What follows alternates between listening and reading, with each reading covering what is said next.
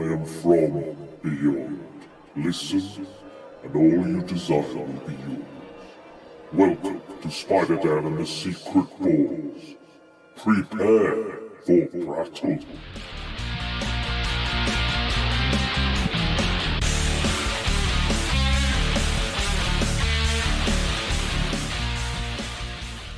Secret Ball Stories. Welcome to Prattle World. I am your host, the ever-amazing, ever-spectacular Spider-Dan, and in this podcast I spotlight entertainment's best-kept secrets that a mainstream audience may find boring. Welcome back, guys, and welcome back to another edition of Secret Ball Stories, where me and various guests list our top fives of a certain subject. And today we're going to list our top five comic book movie portrayals. And I'm back with the only guest I've had on Secret Ball Stories, Nathan Smith. Good evening.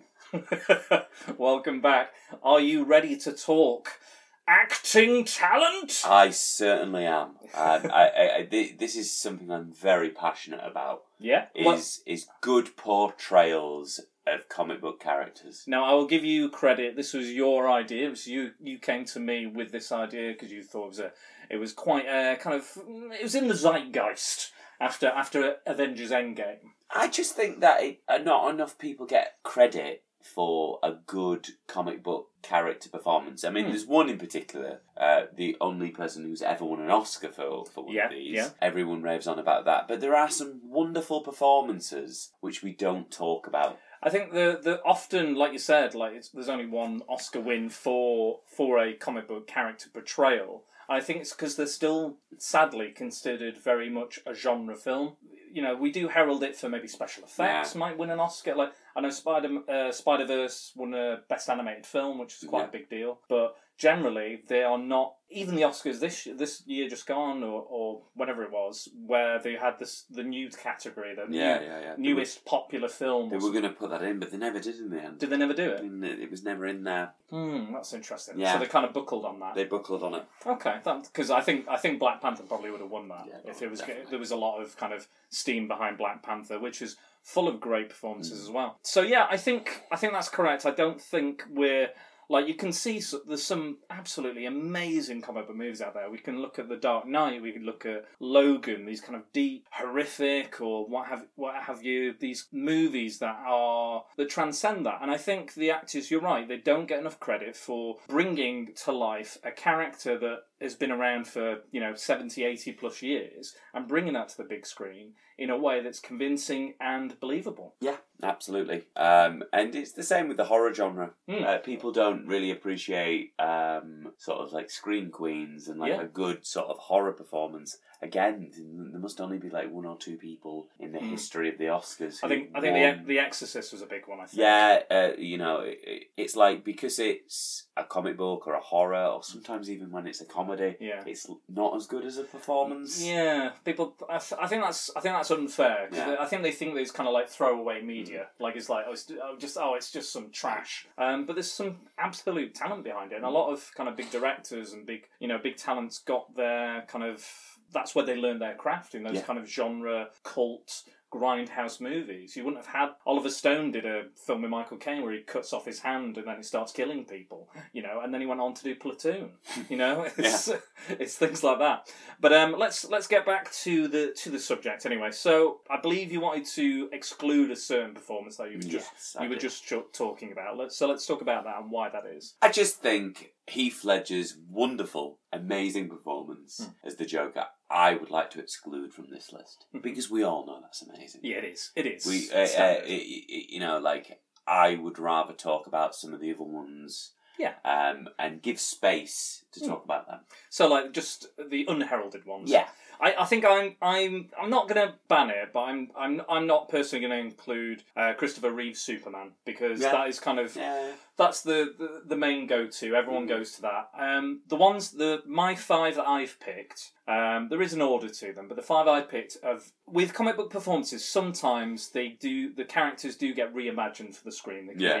They can be changed, altered in many ways, small ways and in big ways. Galactus was a cloud. Yeah. For example, which was quite a famous, angry fanboy moment. But for me, I've chosen And some of the like Danny DeVito's Penguin, I've excluded, even though I absolutely love that performance. I've excluded that because it's not in line with the original comic book portrayal. So I am going for the most accurate representation from page to screen of these characters. They've almost just been carried over, almost effortlessly. It's not effortlessly, but that's exactly why I've chosen the top five that I have. Mine are performances I've enjoyed and wonderful casting. You know, some really, really good casting. So I think that's a running theme with mine. That's the right person who should play that role. So the casting director is a big. Oh part. Yeah. I think getting the right person. Saying that, you know, like we've seen over the last week. Yeah. With Robert Pattinson and everybody kicking off about that. Everyone said the same thing about Heath Ledger. Yeah. Everyone said the same about Michael Keaton. Yeah.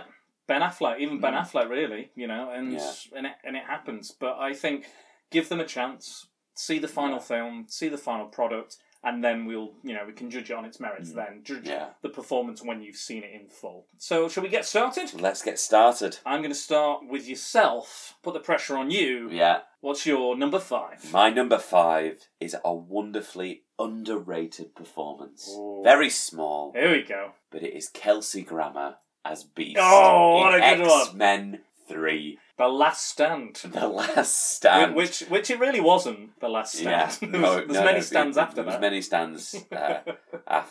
I just think it is an example of perfect casting. Mm-hmm. A little bit out of his comfort zone, I guess. Yeah. Particularly at the end where he's fighting and throwing people around. And stuff, yeah. I just thought he was wonderful in the role. He was funny, and I believed it. I think Kelsey Grammer was the absolute best choice for Beast. He's got that kind of education, that kind of erudite charm. You know, he's never too pompous. He's very lovable. He's a big kind of cuddly teddy bear / blue ape / cat, however, you know, whichever interpretation you're looking at.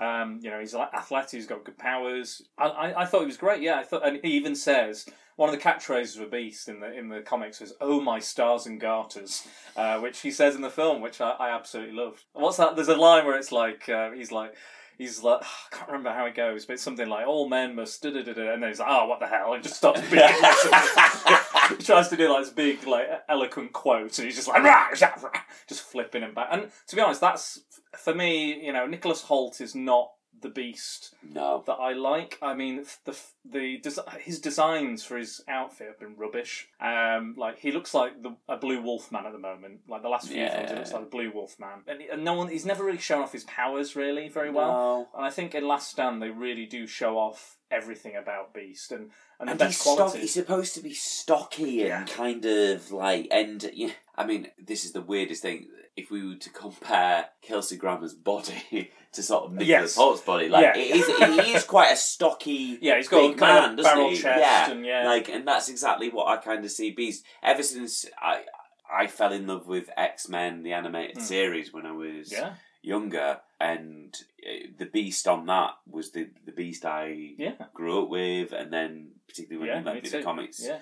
When I was in uni with you, that was his voice. Yeah. That he is supposed to be Blue Fraser. Yeah, he is Blue Fraser. Yeah, that's exactly right. And they've cast it absolutely on the nose, perfect. And they get all the kind of the parts of the character I want to see. Like, they even get the kind of self-hatred and the self-doubt of him being a big blue freak. Yeah. You know, and because there's a bit with the child Leech who can cure the mutants of their powers, and he goes to shake his hand. That's a lovely little moment. Yeah, he goes to shake his hand, and he's like, "Oh, my hand's normal." And he's like, "Well, human looking anyway." And he's like, and the kid apologizes. He's like, "No, don't be sorry for this. This is fine." Yeah. And that's the temptation of the whole cure aspect and that angle of the film. Sadly, there was some not so great casting as well in that film. Yeah. Oh. You know, on the Juggernaut, bitch. Yeah. Especially. Don't know why. I don't know why they hired him. It's a movie which has the best casting and the worst casting. Indeed, in the same film. Yes. I think that was. I think that's an excellent choice, and I didn't choose it because I thought you might.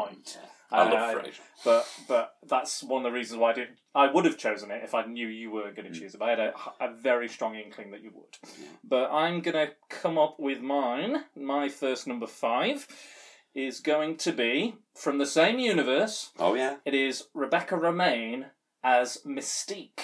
Oh, great, yeah. In the original X-Men. So not the Jennifer Lawrence version, because I don't agree with what they did with the character. Yeah. So Rebecca Romijn there, she was kind of a model slash actress. She was Romaine Stamos at the time, I remember. They kind of redesigned Mystique, because in the comics she's just kind of blue skin, has this kind of white dress, lots of skulls. But in this they kind of make her kind of almost like sort of reptilian. Yeah. Kind of this kind of weird kind of pattern on her skin, and it made more sense for her to be effectively naked in the film. We don't get a lot kind of in the three films we have with Mystique. We don't actually get a lot with her. We don't get a lot of kind of details into who she is, but we get enough. What my main problem with Mystique, the Jennifer Lawrence Mystique, was you gave her too much screen time, you gave her too much information. Yeah. Mystique lost her mystique. Yeah. Yeah. Which was quite important. And what's interesting about her character, even in this, is you don't kind of know, in the first three films, you kind of don't know her allegiance. Like, it could change. You don't know what she's thinking 100% of the time, even what she's doing or who she's pretending to be. And when she takes on those characteristics, it's really interesting. There's some absolutely great scenes, like the bit with the security guard in X-Men 2, where she's like flirting with him and then stabs him. Pumps him full of iron, and he's like, too much iron in your blood. You know, all that. And she's great, and she has fun with it. And, you know, that bit where she's like, pretends to be Wolverine again in X-Men 2, and then flips them off as she's sliding through the door. Mm. Some amazing, like, choreography as well, and there's something kind of mysterious and darkly sexual about her character. It's a wonderful, wonderful performance and a great rendition of that character. Again, in the comics, she's never been a good guy. Like, she's never, ever been a good guy. The only reason, her main motivations is mutant supremacy and what is best for her children. Mm. And the children don't necessarily agree with what's best, she thinks is best for them, but she will do it anyway to protect them. There's kind of that maternal, motherly instinct. And I quite like this. There's kind of, most of her lines are actually said by the other actors. Yeah. When she's portraying, which kind of remind me of the Spider-Man animated series with the Chameleon, because he actually doesn't have a voice actor. He just speaks through the impersonations he does, which I thought was really, really cool. But I think the design actually works so well. It was a design so good they actually used it in the comics for a little while. They brought it back to a kind of her original design. But she's darkly kind of, you know, just a brilliant kind of femme fatale with the kind of the extra kind of secret agent vibe and the kind of the mutant power as well is fantastic. And I think Romaine Stamos, again, she doesn't have that much screen time, but she has the presence, and I think less is more. Like with Clint Eastwood, when he did the Man with No Name trilogy, he said, give me less lines. He said, give me less lines because I want to have more of a presence. And I think that is exactly what Rebecca Romijn has in this movie. In all her movies where she plays Mystique, she has that Mystique down. The Jennifer Lawrence version, again, I just don't like it because she never really does anything in the movie. Yeah. She kind of just stands there and goes, we're the X-Men. We're mutants and proud. Yeah. And that's literally about it. She never kind of helps. And now she's kind of a big star. Every film I see her in, she is less and less bothered about being in it. There's that lovely moment, though, in First Class where she goes to seduce Michael Fassbender. That's right, Magneto, yeah. And he says, you're a little bit too young, and she turns into the older actress, doesn't she? I thought that was a really nice cameo. That was a lovely little cameo. And it's quite heartbreaking as well in the third one where she gets cured, and then Magneto's like, she was so beautiful. Yeah. And now she's human. He doesn't give a shit. And in the comics, I'll be fair. She's not related to Nightcrawler or Rogue in these, but it kind of there's a nice little scene with her and Nightcrawler, and he's like, "Why don't you look normal all the time?" And she's like, "We shouldn't have to." Yeah. Which is really nice. And again, there's in the comics, she really doesn't have that much of a connection with Magneto. She actually led the Brotherhood. Yeah. In her rendition of the Brotherhood, she led that. So she kind of agreed with the sentiment, but she never really worked with him directly. But again, fantastic performance from her as well. A very credible actress. She's been in some great films as well. She makes a great femme fatale. But yeah, I think incredible. Let's move on. So what is your number 4? This is a bit of a curveball. Oh, I love a good curveball. It's a bit of a curveball because it was a breath of fresh air, and it's a very recent one, but I am going to go for Cate Blanchett in Thor's Ragnarok. Thor Ragnarok as Hela. Which was so pantomime. But I mean, maybe I wouldn't have enjoyed this performance if her bad guy hadn't followed the unused, bloated Christopher Eccleston bad guy. I mean... Malekith the Dark Elf. Yeah, like, Marvel are very hit and miss with bad guys. I think they have improved, though. They've improved. I think they've improved drastically. You know, for every Loki... You have a Dark Elf. Yeah. I mean, even sort of like Ant-Man, the original, like I imagine. To be fair, I imagine a lot of Yellow Jacket stuff is on the cutting room floor. Yeah. And I think when there is an issue with a Marvel movie, it's they've not done the bad guy right. Sandman was naff in. I didn't mind Sandman. You know, I didn't mind Sandman. I think Venom was naff. No, Venom was naff, yeah. I just think it's a shame. And these days, when they've got so much CGI budget as well, they just smother them in CGI. Yeah. They're not terrifying. There's no presence. But what they did with Cate Blanchett is they went, she's a very good actress. And you don't need to give her any of that. No. Just let her be her and... camp and silly. She was like hissing. She was just like full of evil and just spat it out in every sentence. And do you know what? You could tell she was loving it. Yeah. Because I was reading an interview, I think it was a Children who like convinced her to take the role. Yeah. Because they're obviously fed up of seeing her in period dramas and like stuff that they can't watch. Notes on a Scandal. Yeah. So like, Mom, don't do another Notes on a Scandal, please. And I mean, like, Thor Ragnarok was a breath of fresh air as a movie anyway. For the Thor franchise. Yeah, and set up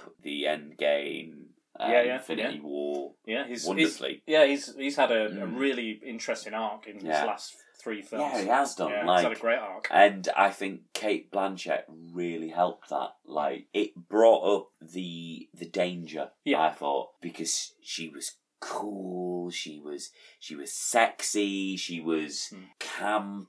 Funny. Yeah, she was funny. She was really funny. Really, really funny in that. Yeah. And it's everything I want from a good villain in a comic book film. I just want them. I want the actor. Yeah, exactly. Coming through. Chewing the scenery. And that's exactly what she did. And I think she had, like you said, she had so much fun with the role. And apparently, like, when she was like... Because she throws out all these kind of... Because she's the goddess of death. She's throwing out all these daggers and stuff and all these like weapons. And apparently when she was doing the rehearsals, she would make the noises. She'd be like, choo, choo, choo, choo, choo. And they're like, can you stop making the noises, please? But I think she's fantastic. I think that character is... I was really worried they weren't going to have the Jack Kirby headdress. Yeah. But I'm so glad they did. That movie was so Jack Kirby, which is exactly what I wanted out of that. And she, you know... And she's not like... It's not like she's like a rubbish... goddess of death. She kills a lot of people. Yeah, she does. Like, she's obliterated, you know, the Warriors Three. If you're a fan of the Warriors Three, then they're gone. Yeah. I think Sif is still... Very quickly. Yeah, Sif is still knocking about. But to be fair, we've had, Zachary Levi went off to do Shazam, which was very good.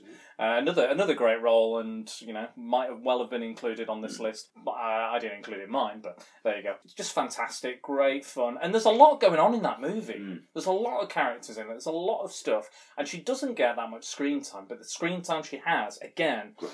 Amazing. Like, you're like, when can I go back and see Hela more? Let's have another scene with Hela. Let's see this. Let's do that. You know, what are you the god of again? Ding, ding, ding, ding, ding, ding. You know, it's just such a fun movie. I think I saw it the second time with you. Yeah.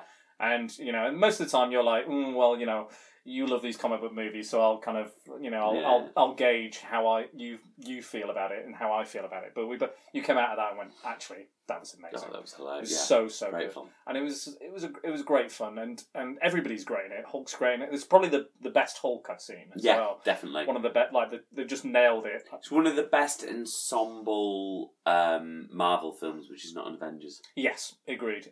And it's got so many characters, so much going on, but Marvel managed to balance all this so well, and it boggles the mind. I don't know how they do it, because every other film seems to struggle, these large casts and stuff, but... Amazing. Well, I've got a bit of a fun one next, and I think it's one you'll appreciate as well. I'm going to go with my number 4 will be Marv, Mickey Rourke from Sin City. I think this performance is, again, not a lot of screen time. There's three stories in it, kind of they intertwine a little bit, but Marv is one of the kind of sweetest, darkest, grimmest, grittiest characters there are. It's created by Frank Miller. There's a story of a kind of bruiser, kind of former boxer, brawler, fighter who's old, ugly, scarred, damaged, brain damaged. You know, he's spending his nights drinking away at strip club, and Mickey Rourke is all of those things. Yeah. So more. There's almost you know, they couldn't have cast a better, like, he probably didn't have to do that much acting, really. Yeah. You know, he's had to have surgery, he's a former boxer, you know. He had a lot of issues, you know, in his youth. But my God, does he, you know, he gets the sensitivity of this character, the love and that genuine emotion. He gets the grim and grittiness of the noir-esque feel to the, you know, the dilemma. But again, he's not an unintelligent guy either. No. He kind of reminds me of a Rocky Balboa. Yeah. He's very much like that, and it's just a little glimpse, isn't it, of Goldie? It's just one evening with Goldie, which just kind of changes his own perspective, and it gives him something to live for. It gives him something to live for and to die for. Yeah. You know, and that's all the whole. I think it's The Hard Goodbye, I think the storyline's called. It was just Sin City originally, but that film is a gorgeous film. Like, go back and look at it. Do not seek out the sequel, because that is. I was going to say, like, has that affected your opinion of his performance? Well, again, he's not in the other one, the second one, that much. He's got a small storyline. I think it's about someone setting homeless people on fire. It's very Frank Miller, but. Yeah, no, it hasn't affected the performance. I think the film stands really well on its own anyway, even though it's intercut with all these different stories. He's absolutely perfect in the role, and I think it reinvigorated his character. Well, not his character, his career. You did, until he just fell out with everybody. Yeah, exactly. And then he did it again. Everything. Did it again. He'll be back again in 5 years. But how similar is Marv to his character in The Wrestler? Oh, good God, yeah. It's pretty much the same character. And I think that was kind of almost his audition to, again, people went, oh my God, Mickey Rourke is great. Why haven't we seen Mickey Rourke in anything for ages? And then the second he gets this kind of spotlight, and it's a comic book movie, which always grabs people's attention, even if it's, you know, bad or good or what have you. It always grabs people's attention. And then after that, again, Darren Aronofsky, boom, Wrestler, all over. And again, like Goldie, and it's quite hard to to balance all those things, because he's not a dumb character either, because he does some pretty intelligent and pretty fucked up things in the film, in the space of the film, and he uses his mitts. Yeah. His mitts.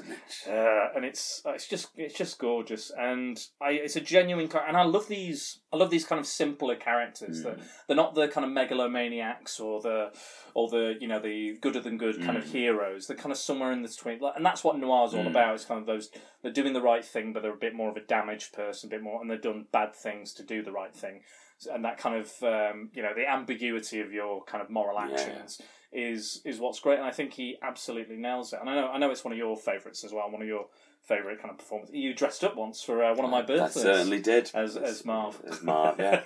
All the plasters and everything. Okay, so that was my number. What, that was your number four?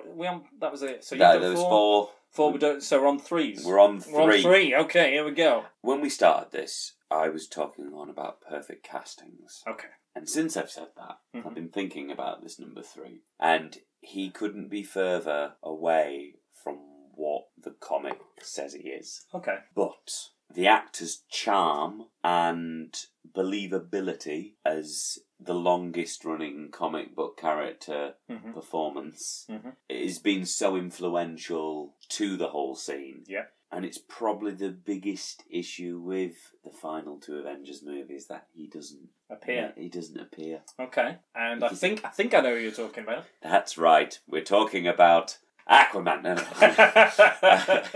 No. We're talking about Wolverine. Hugh Jackman as Wolverine. From every X-Men movie ever. But yeah, tell us more. Why this one? I just think, although, who did he remind me of the actor's name who almost got it? He's the Scottish actor. Oh, what's his name? Oh, it escapes my tip. It's on the tip of my phone. Dougray Scott. Yeah. Dougray Scott. Yeah. Yeah. Only because of scheduling conflicts with Mission Impossible 2. Yeah. Did he end up getting this role? Amazing movie, though. Yeah. Lots of doves and motorbikes. Yeah. I just think, and maybe it's because he's had the most time and opportunities to do it. To grow as a character. He has created this funny, deep, tender character, lovable. I mean, he's had some bombs in that in that time Last Stand is. I think ridiculous.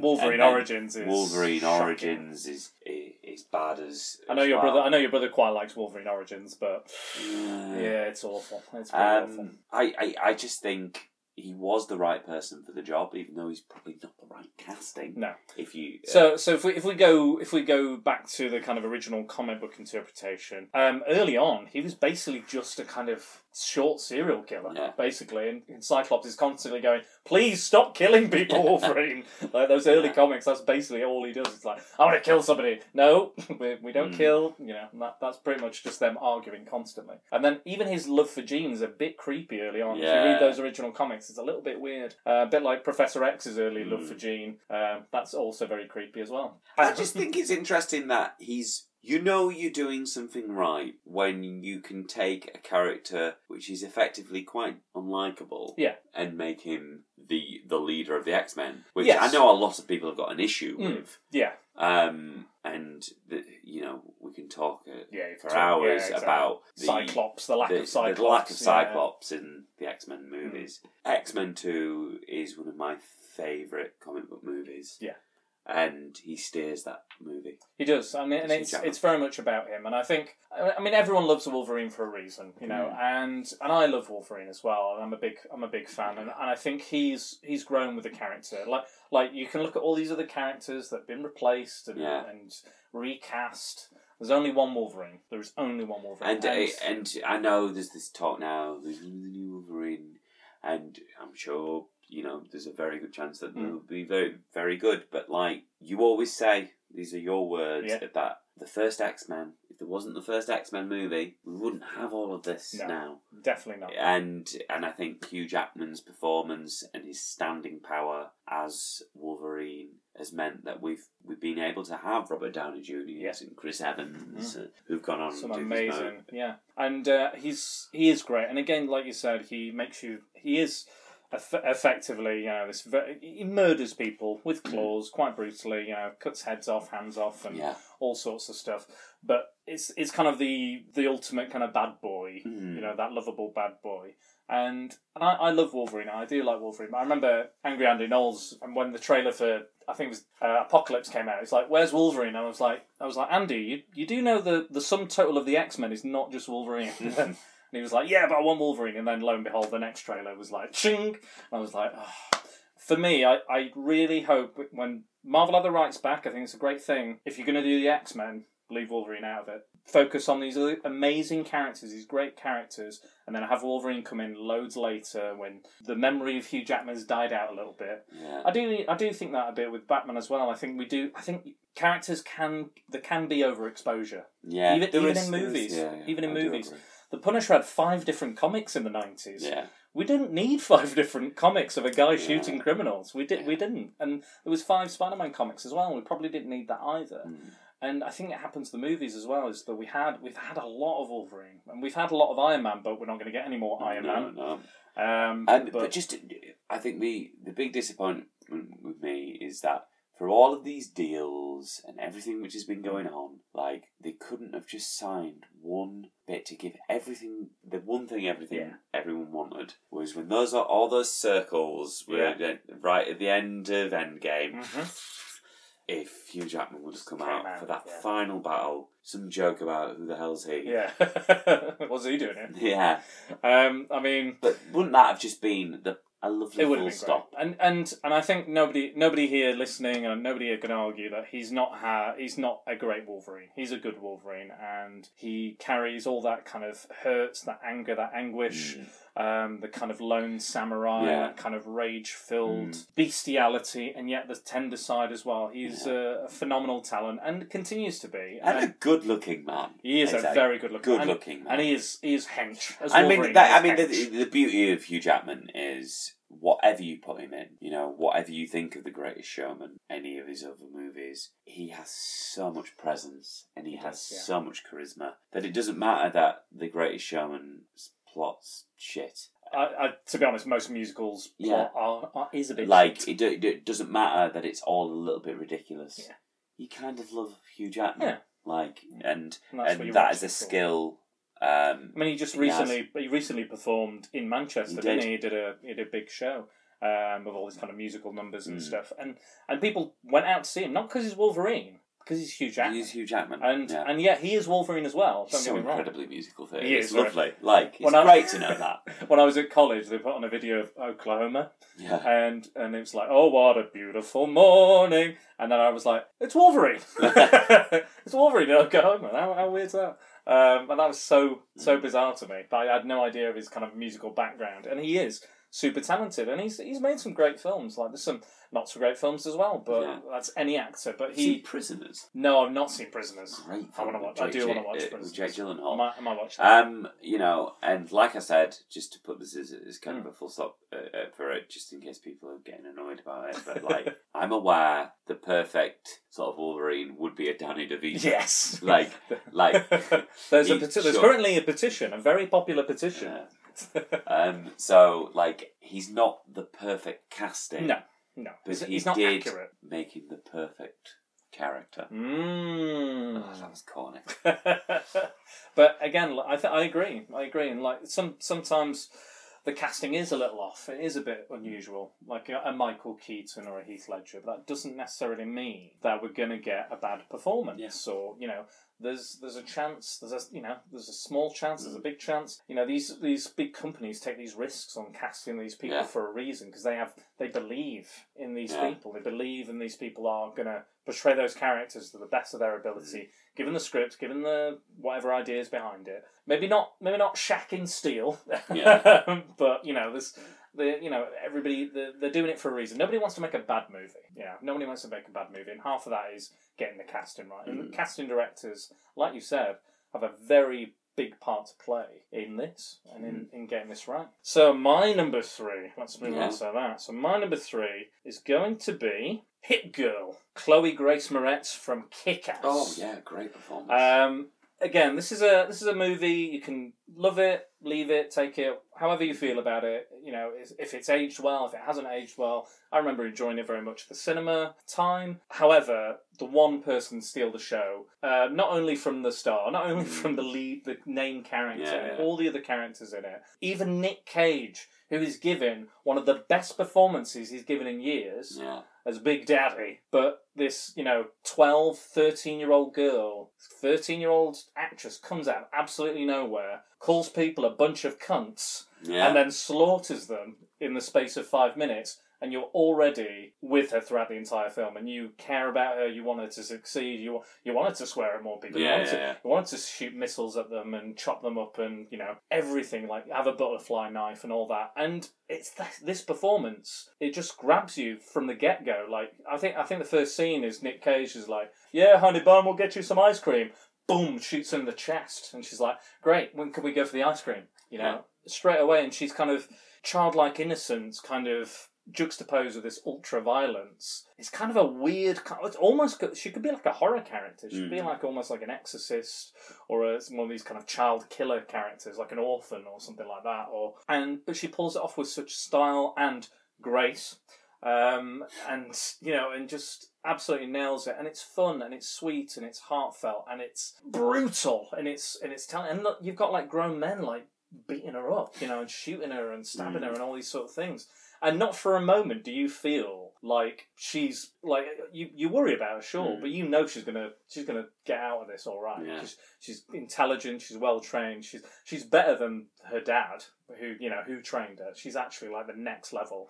She's almost like, it's like Batman trained Robin, but Robin is just better than Batman. Yeah. If you can even picture that. And she's got such charm to her, and again, it could be like, you could just think, oh, she's just killing, you know, for killing's sake and stuff, but she's got a proper arc, and even in the sequel, which is not as well received and not as good, but she doesn't carry, didn't do any of the publicity for it, even though Yeah, the gun shootings.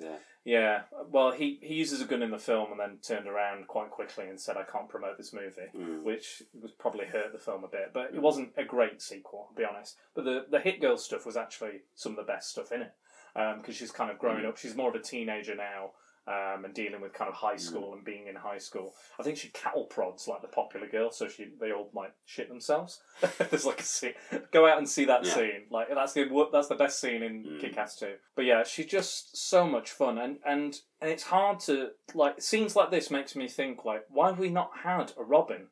Why have we not had like a proper movie Robin? Yeah, you know, like a young lad or early teens or mid teens, not Chris O'Donnell when he's 35.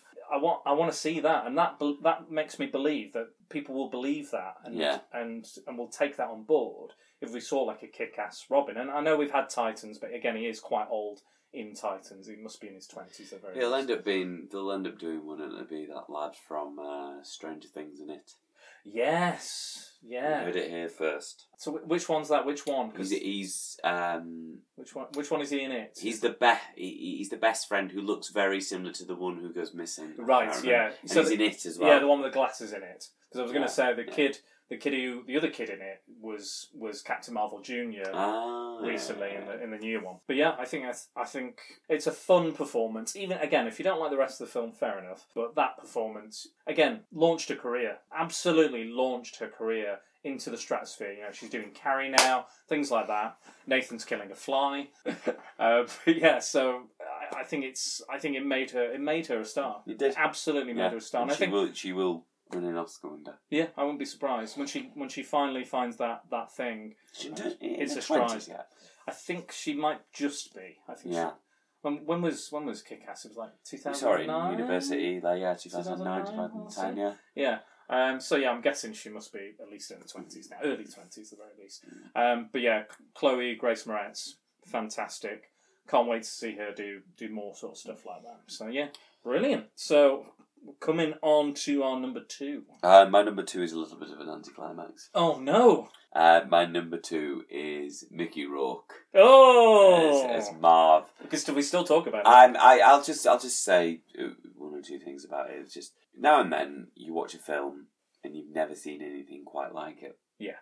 And, you know, Sin City was one of those films. It's my favourite segment of the film. Yeah, is the Marv's segment, and it's one of those things of balancing ultra violence and sort of a deep, tender character. Yeah, and he does it spot on. Yeah, and it's he's this lovable anti-hero, and perfect casting. Perfect casting, yeah. and I think like the other segments are great. Don't get me wrong, but they led the film with their strongest segment. Yeah, and I think that was important to lead with that segment. Everything else is kind of interesting and weird and wacky. You know, the Yellow Bastard stuff's great, and the Big Fat Kill, I think the other section's called. Also very good. That's the Clive Owen. Yeah, that's the Clive Owen one where he's got the trainers and Benicio del Toro. Yeah, is in that as well.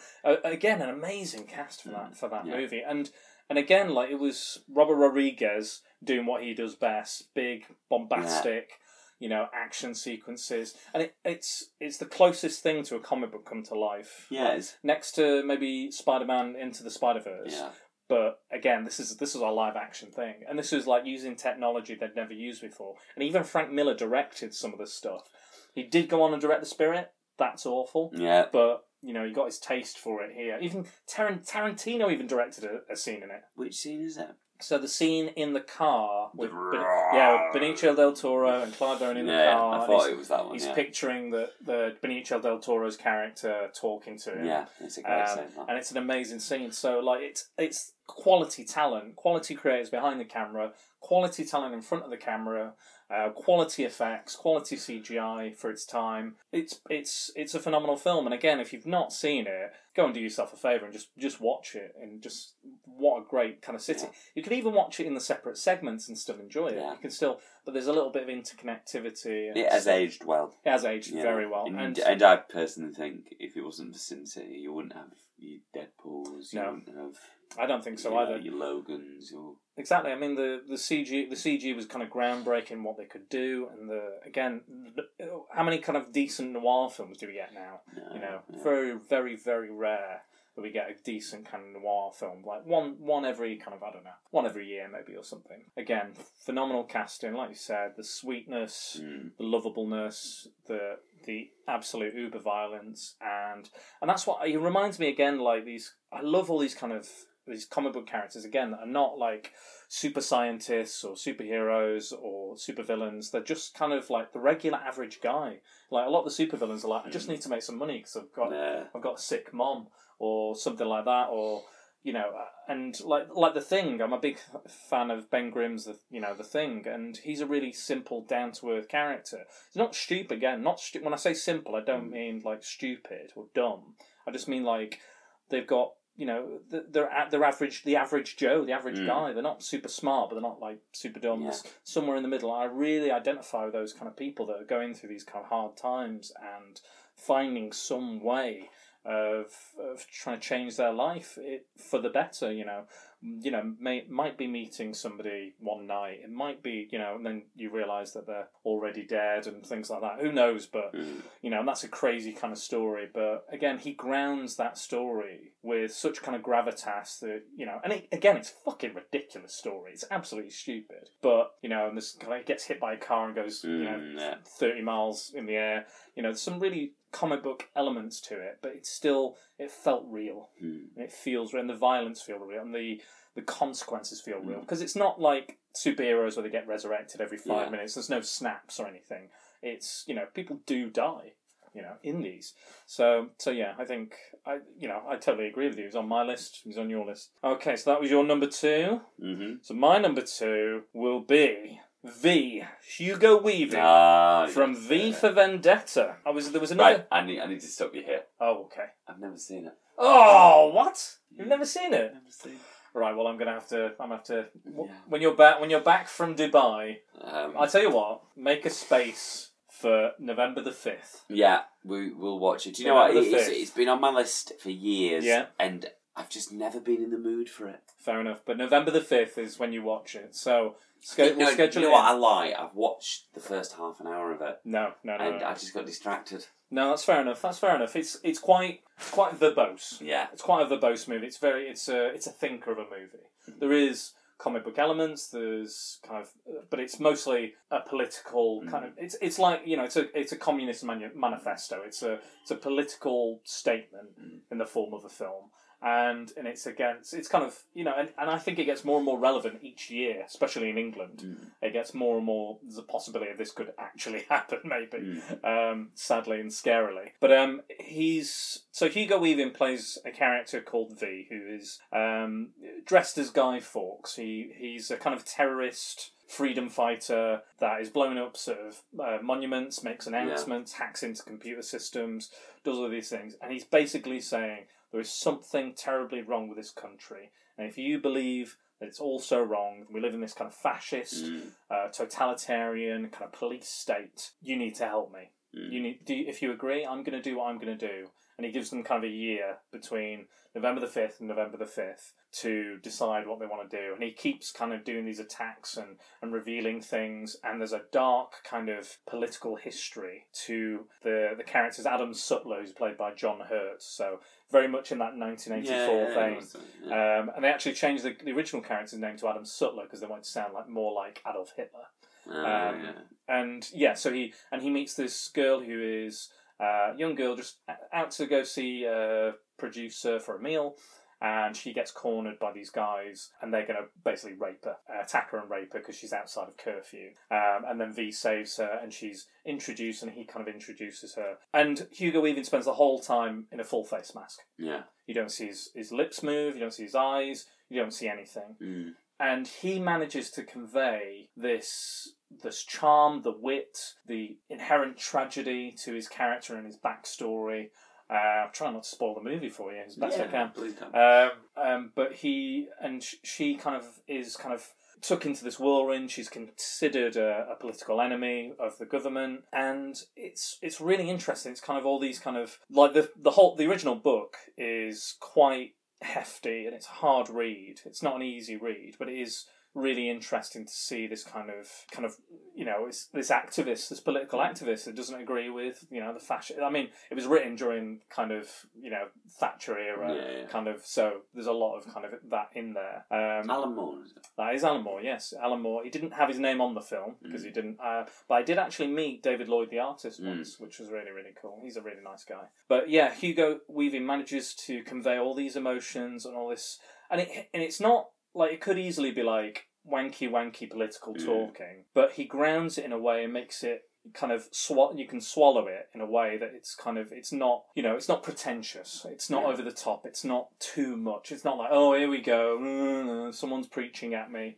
It's genuine. It's coming from a genuine place of his character, and it's really hard as well because he says in the film, he goes, "I'm an idea. Yeah, I'm purely an idea." Because you never know who he is. You never learn who he is. You never know. You get how he becomes who he is to a point, but you don't know where he's come from before then, because he could be anybody.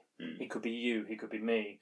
He could be a woman, you know, it could be anybody, literally anybody, creed, colour, religion, what have you, could literally be any of us. And I think that's one of the most important themes of the movie. And even in the original book, Evie, who Natalie Portman's character, who is phenomenal in this film as well, is absolutely brilliant. She takes on the persona of V in the book. It's fascinating, and I enjoy it. I enjoy it more and more every time, and I get more and more of a kind of buzz from his performance. And again, he's given some amazing performances, like in other comic book movies, in fact. Oh, I suppose the Red Skull. Yeah, the Red Skull, exactly. Like it would be a difficult role for anybody else to kind of nail down, I think. Yeah. Like, because when I played Oberon years ago, you know, I was like, I can't relate to this character because he's you know, the seasons, you know, he's the winds and the rain and everything like that. I can't ground myself in that role, so I went the opposite way. I kind of used my physicality to create that character from the outside in instead of the inside out, as I would usually. And he's just phenomenal. He's a great talent anyway. Like everything I see him in, from Priscilla Queen of the Desert to The Matrix to Lord of the Rings, you name it. He's always somebody I watch with joyous kind of like, oh, what's he going to bring to the table this time? Who's he going to be? I think V is one of his best performances. And again, it's not easy to convey all those things purely with physicality alone. Yeah. Like, you know, you're an actor, I'm an actor, we know this. It's not easy, and I did a play which was a play version of V at one point. And the actor involved, he was, you know, he did a great job, but I think even he struggled really to do and to be heard as well through that face mask. But again, it's got a great British cast as well. Highly recommend it. But I will schedule that in with you. So that was my number two. So what is your final number one? Who makes the top spot for you? Well, it's from my favourite comic book movie. Oh, it's camp. It's ridiculous. It's grotesque. I think it's a great casting. I know you've not included it in yours because of this. I had a feeling you were going to include this, and I'm pretty sure I know what it is. Danny DeVito's Penguin is just everything I love about just great character acting like that. It's morbid and disgusting and dark but just I think I've always been in the boat of that, like, comic books are camp. Comic books and films have that sense of ridiculousness, and I love the Christopher Nolan Batman movies, of course. But like, there's just something about like Danny DeVito biting somebody's nose and having an army of penguins, which just makes me so happy. It's like there's that scene where he at the end where it's like General Patton and he's talking to them like, we'll blow all their erogenous zones sky high, and he's looking out and there's just all these penguins with missiles and targeting sensors on their eyes. It's absolutely stupid. But the thing is, you don't After you get three quarters into that film and it gets to that scene and you don't go, well, I don't believe it. Yeah, yeah. To be fair, yeah, you don't have that. I mean, the opening of the film is just like loads of circus freaks jumping around, stealing babies and all sorts. I love. I mean, again, I know I said earlier that I've gone for the ones that are, you know, that are from the page brought to life. You know, the classic version of that character. And Danny DeVito isn't that, because he was just kind of the original Penguin is just a guy in a tuxedo, but with an umbrella. You know, like if he would have had a different director, he would have had Kenneth Branagh doing it, he would have probably done it like a well, I mean, he does have the kind of the Burgess Meredith laugh from the 60s, like he has that. He does have that element, but like I said, it's not a perfect translation, but since then, that's my favourite interpretation of the Penguin. Yeah. So I kind of have to give it to him. And also, it's changed the game. Yes. Like, yeah, we've had two Jokers since Jack Nicholson. Mm. And don't get me wrong, I love Jack Nicholson's Joker as well. But I do find it interesting they've never gone for the Penguin movie. Because it was so iconic. You know, more so than the Joker. Like, I mean, we've had even like the Tommy Lee Jones Two-Face was like the Joker, and even the Riddler to some degree was a bit Joker-esque. But one of my favourite parts of the movie is how weirdly horny the Penguin is throughout the movie. He's like, you know, she goes, like, Christopher Walken's like, you know, you could be the mayor, you know, you can fill the void. And then he turns around and goes, I'd like to fill her void. You know, things like that. Or he's like, she's like, you're the best role model a young person may have. You're the best person an old person could have. Let me put this button on. Yeah, let me get it on there. He's like pressing against her breast. Yeah. It's like all that sort of...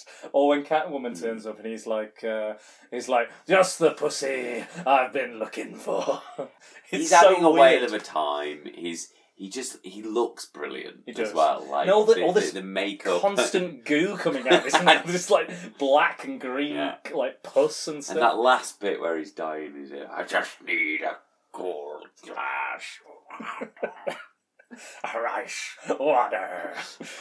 But like again, you like Michelle Pfeiffer's again like full of great performances. You know, Christopher Walken. You know, Bruce Wayne. Why are you dressed up like Batman? You know, all that sort of stuff. Michelle Pfeiffer, fantastic. You know, all these kind of characters. But then again, you're looking at Danny DeVito the whole time. Yeah, he's got a film with essentially three villains in. Yes, like it doesn't suffer from Spider-Man 3 syndrome. No, to be fair, like and. Interestingly enough, like Max Schreck is like it's not even a comic book character. No. He's like an original character, but it kind of works given the kind of scheme.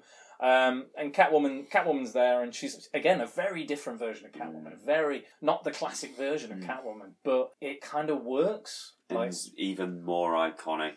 Yeah. No, yeah. And again, they still haven't, you know, and they haven't got it right since. No, like there's been Halle Berry, and there's been, arguably, I'd argue that Anne Hathaway's Catwoman is quite a direct translation. It's a direct translation, but it's not as interesting. Forgettable. Yeah. No, you're right. It's not as iconic. It's nowhere near as iconic. You know, when you talk about sort of movie characters, nobody ever goes, that Anne Hathaway is Catwoman. Yeah, exactly. It's not the first one on the list, is it? It never comes up. But no, I love him. I love. I mean, it's quite a creepy plot as well. It is. You realise that like you know you've got all these like Thanos tries to eliminate all life in the universe.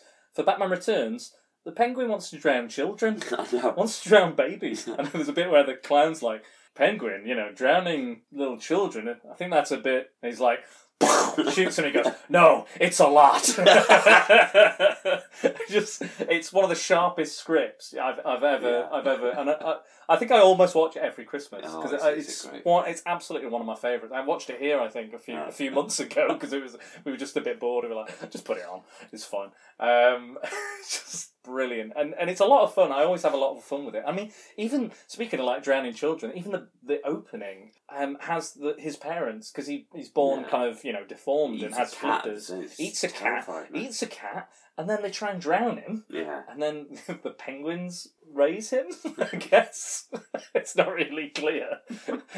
He joins a circus. You know, you've been talking about Mystique. Like, you don't need to know. Yeah, I don't need to know. All you need to know is that, like, he's now the Penguin. Brilliant. Like, it's almost like the plot is quite dense, but you don't kind of care or pay that much attention. You understand it. You get it. But like, there's a lot of lines from like Christopher Walken that I don't even listen to because they're just plot. It's just like exposition, but then when the Penguin talks about, like, you know, filling people's voids, I'm more interested in hearing that. So, do you want some lotion, scented or unscented? You know, all this stuff. It's so much fun, and I have a blast every time I watch it. But again, like that's the reason I didn't put it in mine, because he's not like a direct. Yeah. Translation, but still, like you said, very, very iconic and totally unforgettable. And you know, who knows if we do get... Apparently, Josh Gad of Frozen and Beauty and the Beast fame. And Book of Mormon, yes, yeah. As well. So he's apparently kind of... He keeps tweeting about the Penguin, various things. Yeah. Like pictures and what have you. So I think he's trying to... Good actor. Yeah, I'd be interested. I'd go for it. You know, I could see him. He's kind of got... he's got a great vocal range. Yeah. I think there's a bit of a kind of... I think he could pull off the grotesquerie. Yeah, and I think he'd do it quite camp. Yeah, like. I think so too. I hope they would go for a slightly more grotesque. Mm. I think you have to do something with the Penguin, because I think the classic suit version is not all that interesting. Unless you just mafia'd him up a little bit more, like Italian-American'd him, and made him, you know, like... it was like a Tony Soprano-esque sort of... I mean, people like the... I've not seen a lot of it. I've seen the first season, but people like the Gotham version of the Penguin. He's kind of a lot slimmer and younger, but he does have they break his leg and he's kind of got a waddle, and they're like, you look like a penguin. He's like, yeah! And like, stabs him and stuff. But I'm not a huge fan of that show. But I can see why people would like it and like that interpretation. Yeah, it's a great movie. It's a phenomenal performance, and I could just watch clips of him from... I don't even have to watch the full movie. I could just watch clips of him on YouTube and just enjoy. But yeah, anyway, on to my number one now, because I think we've covered everything. So I've picked this one, kind of a little bit to do with the kind of Christopher Reeve thing, but there's a lot of characters out there that I think genuinely people either find dull or boring or uninteresting for various reasons, like possibly writing or... You know, I think there's a lot of kind of people that don't read comics that can take certain characters and go... Oh, it looks boring. Like I used to think Thor was boring until I read him, and I actually think he's amazing. But and Superman as well. Like I used to think, oh, they're dull. Da, da, da. You kind of fall into these kind of camps. But then I read those characters, I love them, and the same can be said for this character. And I think the actor involved has brought like this. This is the character I see on the page, and he's a badass. He's honest. Yeah. He's simply the best. He's the linchpin of his universe. And it's Chris Evans as Captain America, the first Avenger. Like, I think I'm glad he's been mentioned. Yeah, because I think I actually... Like, a lot of people talk about Robert Downey Jr., and he is... Robert Downey Jr. is just Robert Downey Jr., though, isn't he? But it works well. It fits the character very well. Like, you know, like Fraser, like Kelsey Grammer as Beast, it fits really well. And Marv, you know, Mickey Rourke as Marv. But with this one, for me, he brings so much kind of genuine honesty to the character. And you have to think about, way back when Captain America was about to come out, internationally it was going to be known as the First Avenger. Mm. Because people were worried that a name like Captain America would not sell very well overseas, which is understandable, knowing America's past and their history. They could be seen as kind of jingoistic and very rah-rah America. However, when that was released, and again, the thing is, the character could be written like that.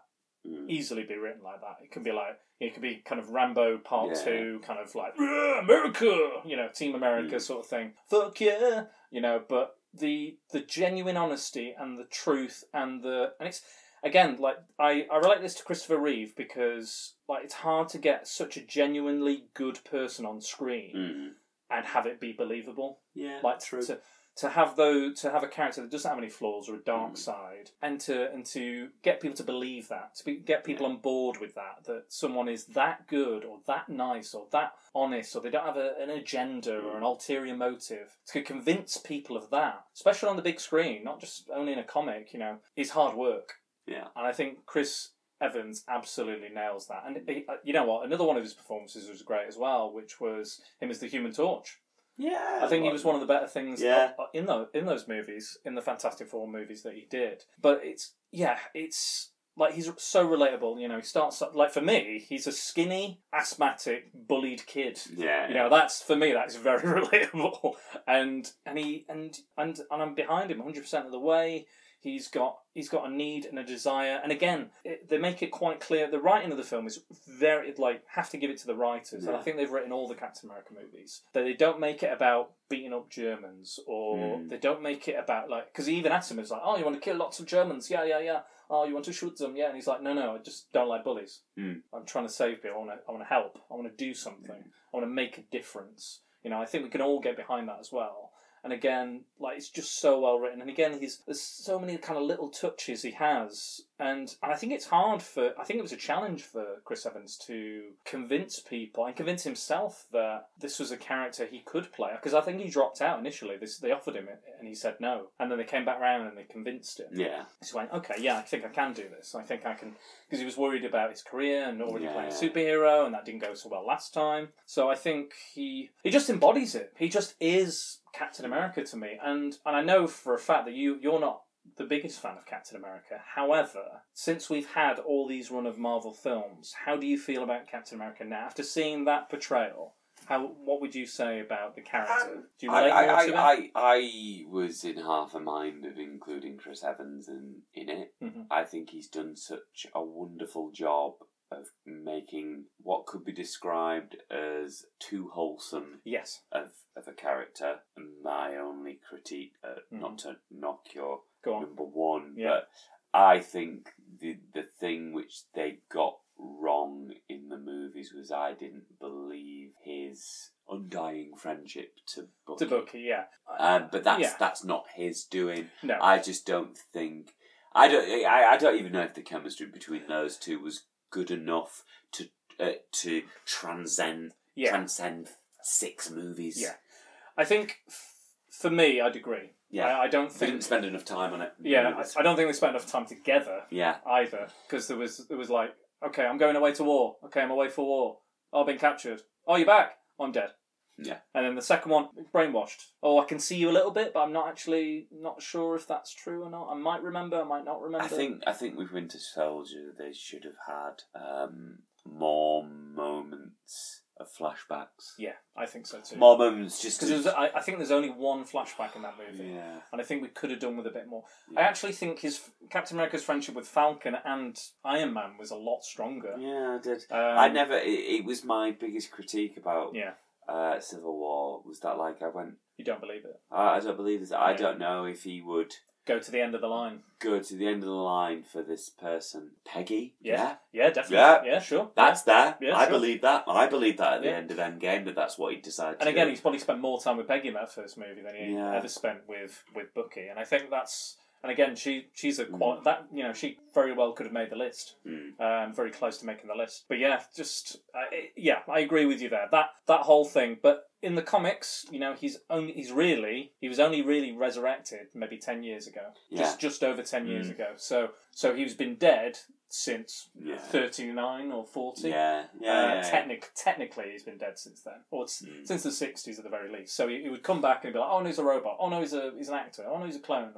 Again, there is that kind of longing and that friendship in it. And obviously, in that time, there's been a lot of flashbacks and stories telling their adventures in World War II. And I think we could have had another movie of World War II flashbacks. Yeah, I think we should. We could have had a Baron Zemo storyline, but back in the 40s, 30s, 40s. Worked well, but he's a damn fine actor, Chris Evans, and I think what he's done to propel that character into a believable, likeable hero. What used to surprise me? When I used to do kids' birthday parties, one of the most popular characters in an English birthday party, in a UK-based birthday party, it's Captain America. Yeah. And for me, as a kid, like I always liked the character. And I was never like, oh yeah, America. Ooh, I just like the character. Because he is, I think even Chris Evans described him as, he's not rah-rah America, he's more like Captain Good than Captain America. I think he'd be the same person, no matter where you put him in the world. He'd still be Steve Rogers. He wouldn't necessarily be Captain America.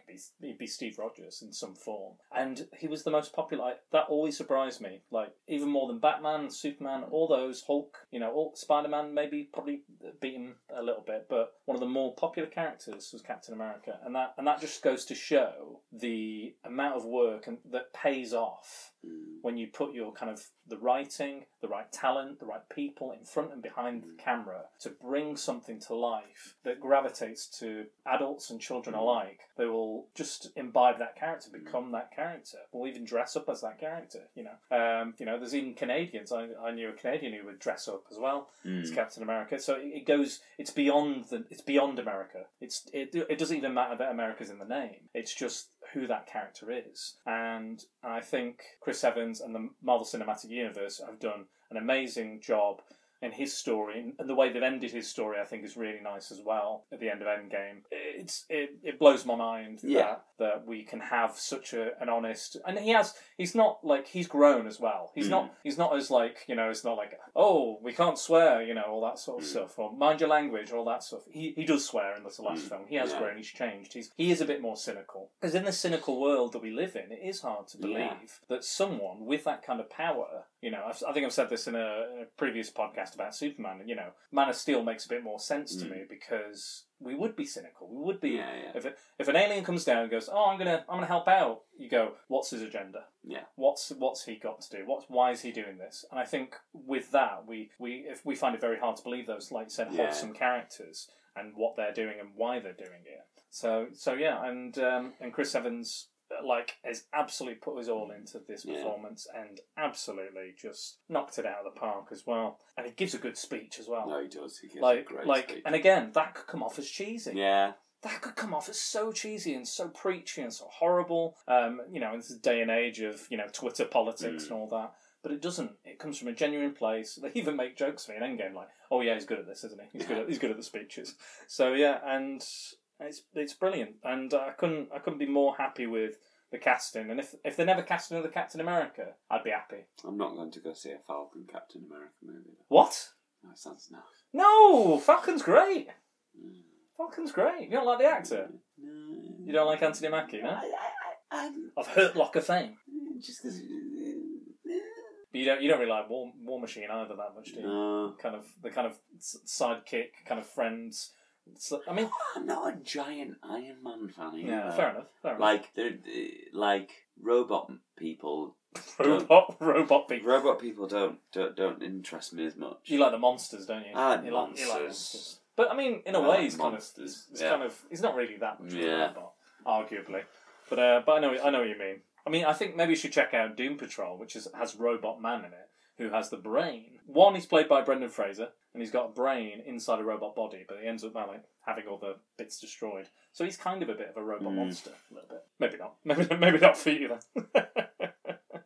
So that was our top 5, guys. I kind of reached out very quickly today to see if there was anybody else who would give us a top 5 as well. So let's have a look. So, I Am Jack's Musings has got back to us in no particular order, his 5. Heath Ledger Joker, which we talked about. Yeah. Which we talked about for, it is a good performance, but we kind of excluded it for various reasons. We all know it's a great performance. We all know. Everybody knows. Your cat knows. Everybody knows. Mickey Rourke as Marv, which we talked about. Hugh Jackman as Wolverine. Now, here's one we haven't talked about. Jackie Earle Haley as Rorschach in The Watchmen. Very kind of deep and grisly. However, difficult role to do. Difficult role again, in a full face mask. Yeah. For the majority of the film in a full face mask. Yeah. And he does. It is a good performance, really. And again, it's hard to probably get a lot of emotion out of that kind of damaged kind of persona that he has, but he nails it. And again, I actually didn't really think of that. It didn't come to mind. Yeah. But now he said that, I would. And then again, Hugo Weaving as V. Yeah. So good stuff. And the other person who got back to us was 20th Century Geek on Twitter. Top five, again, in no particular order, was one I was going to include. Carl Urban as Judge Dredd. Yeah, great performance. Again, mostly covered face as well, again. The Raid comic book movie. Oh, yes, very much The Raid. Weirdly out the same.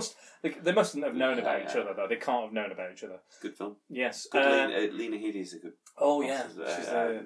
Mad Ma or something like that? Something like that. Can't remember the name. Chris Evans as Captain America, another one we've talked about. Ryan Reynolds as Deadpool. Yeah. Not as Green Lantern, no. Not as Green Lantern. Here's another one I was going to include as well. Gal Gadot as Wonder Woman. I think she's very iconic now. I think she manages to kind of capture all those kind of the strong and the sensitive and stunning character. Is an interesting one. I've talked about in a previous podcast. Alec Baldwin, The Shadow. Oh, yeah, you love that. I've not seen that yet. Yeah, it's good. You should watch that as well. I do love Alec Baldwin. Oh, you would. You'd love it. I think it's so much. It's like Batman, but with Alec Baldwin. Yeah. So. Yeah. If that doesn't sell it to you. Yeah. So, did you have anybody else that didn't make the list? Any actors that didn't make the list? I want to give a big shout out to Chris Hemsworth's Thor. Yes. Because out of all the characters of the Avengers, that's the hardest to do. I think so too. But I think a lot of that lies down to Kenneth Branagh. Yes. I think that was a good first movie as well. I think, and it's grown as well, like Captain America. And again, this is another character like the most popular one, isn't it? Yeah, now like they vote recently in Thor. I think it was not long after Infinity War, and everyone voted. And if someone told me that Thor would come out the top on the list of Avengers, I wouldn't have said Thor. I would have said Iron Man or Captain America, maybe Hulk. Thor would at least been a 3 or a 4 down the list, easy. And Mark Ruffalo's Hulk, really good. Didn't get the ending I think he deserved. No, maybe not. But just my final one, who just came to me for all of this, who kind of kicked it all off. Willem Dafoe. Yes, nice one. Yeah. Like I'm surprised he's only just come to Willem Dafoe's Green Goblin. Wonderfully mad. Oh, now you talk about camp and cheese. Yeah. That is all camp and cheese. But it's the great, the scene where he's talking to himself in the mirror. Yeah. It's amazing. I love that. And he's one of my favourite actors as well. Yeah. He's such a unique talent. And Alfred Molina as well as Dr. Octopus. Yeah, I'm surprised. I am very surprised he is not in your top five. Really? Okay. Yeah, I thought he was going to be a given. Yeah. Well, I know how much you love Spider-Man. I do love Spider-Man 2. I do love Spider-Man 2. And I love the... Yeah, he's got a great arm. Oh, my goodness. I've just forgotten my favourite one. Go on. J. Jonah Jameson. Oh, of course. Because we've been thinking superheroes, haven't we? I've said comic book portrayals. Yeah. Let it be known, my booby prize number 6 would be J. Jonah Jameson. J.K. Simmons as J. Jonah Jameson. And again, like you said, not replaced. No, not been replaced. And in fact, he's actually played J. Jonah Jameson in various animated Spider-Man cartoons. Because again, they can't replace him. Yeah. And even when somebody else plays it, it's not right. My suggestion, if they were going to recast J. Jonah Jameson, my suggestion would be Ice Cube. Because if you watch 21 Jump Street, if you want someone tearing a new arsehole into somebody, I think Ice Cube would be perfect. I wouldn't go down that line. I'd have a Larry David. That I would buy. But a shouty Larry David. Oh my God! Oh, brilliant! That I would pay good money to see that. Just the scene of that. Even a scene. Didn't J.K. Simmons even play J. Jonah Jameson in The Simpsons? He did, yeah. Or a version of J. Jonah Jameson. Yeah, he does. Because it's just that's for that actor, it's just iconic. I think that and Whiplash, probably his two most iconic roles. I think, and quality performances. I'm going to go through a few of mine. I think I've already mentioned most of them. Here's one I really wanted to include. This is a very close one. You mentioned Hugh Jackman. We talked about Wolverine Origins. One of the saving graces of Wolverine Origins. Yeah. Is Liev Schreiber. Will.i.am. No, not Will.i.am. No. Liev Schreiber as Victor Creed / Sabretooth is the best thing in it. Yeah, easily the best thing in it. He's he doesn't not given that much, but the stuff he has is just brilliant. He's deliciously evil. He's you know, but I quite like the kind of brother aspect. It's not in the comics, technically. It's not in the comics. They're not related in any way, but it does work. It does, one thing does work. I love the intro where they're growing up, going through the wars and everything. I think that's really good. That's one of the better things in it, and the teams up with him in the end. Again, Gambit shites, Blob shites, all the other kind of mutant shit's rubbish. But the stuff with him, Deadpool especially, but stuff with Liev Schreiber is brilliant. And I think he's a quality villain in that film. And it's a real shame they didn't bring him back. I thought maybe they might bring him back for Logan in a form, in some sort of way. You know, I didn't think he'd turn up in the Samurai one, the Wolverine. Yeah. But I thought maybe they'd bring him back for Logan, maybe, hopefully, but they didn't. Oh, well. Well, that's it. And, yes, one more. Michael Chiklis as the Thing.